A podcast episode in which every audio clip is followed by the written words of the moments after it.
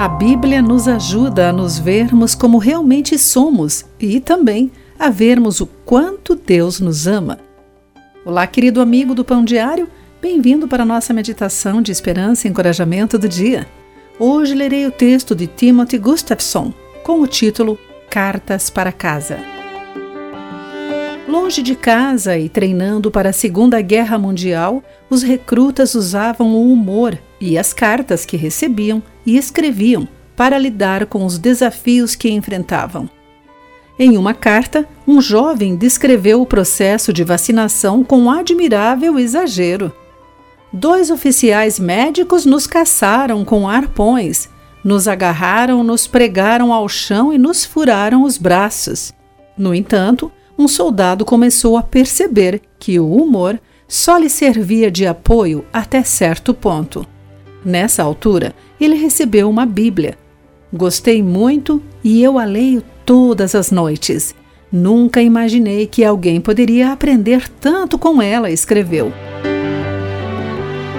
Há muito tempo, os judeus voltaram para casa após anos de escravidão na Babilônia e descobriram que os seus problemas os acompanharam.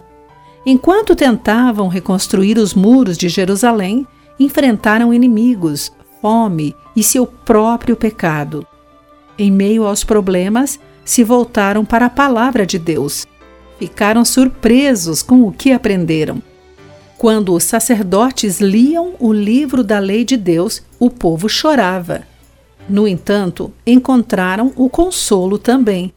Neemias lhes disse: Não fiquem tristes, pois a alegria do Senhor é sua força. Lemos essa passagem em Neemias 8, versículo 10.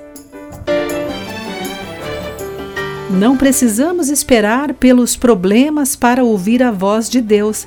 Na Bíblia, aprendemos sobre ele, seu perdão e consolo.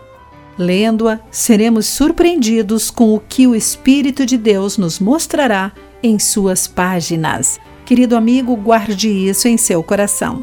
Aqui foi Clarice Fogaça com a meditação do dia.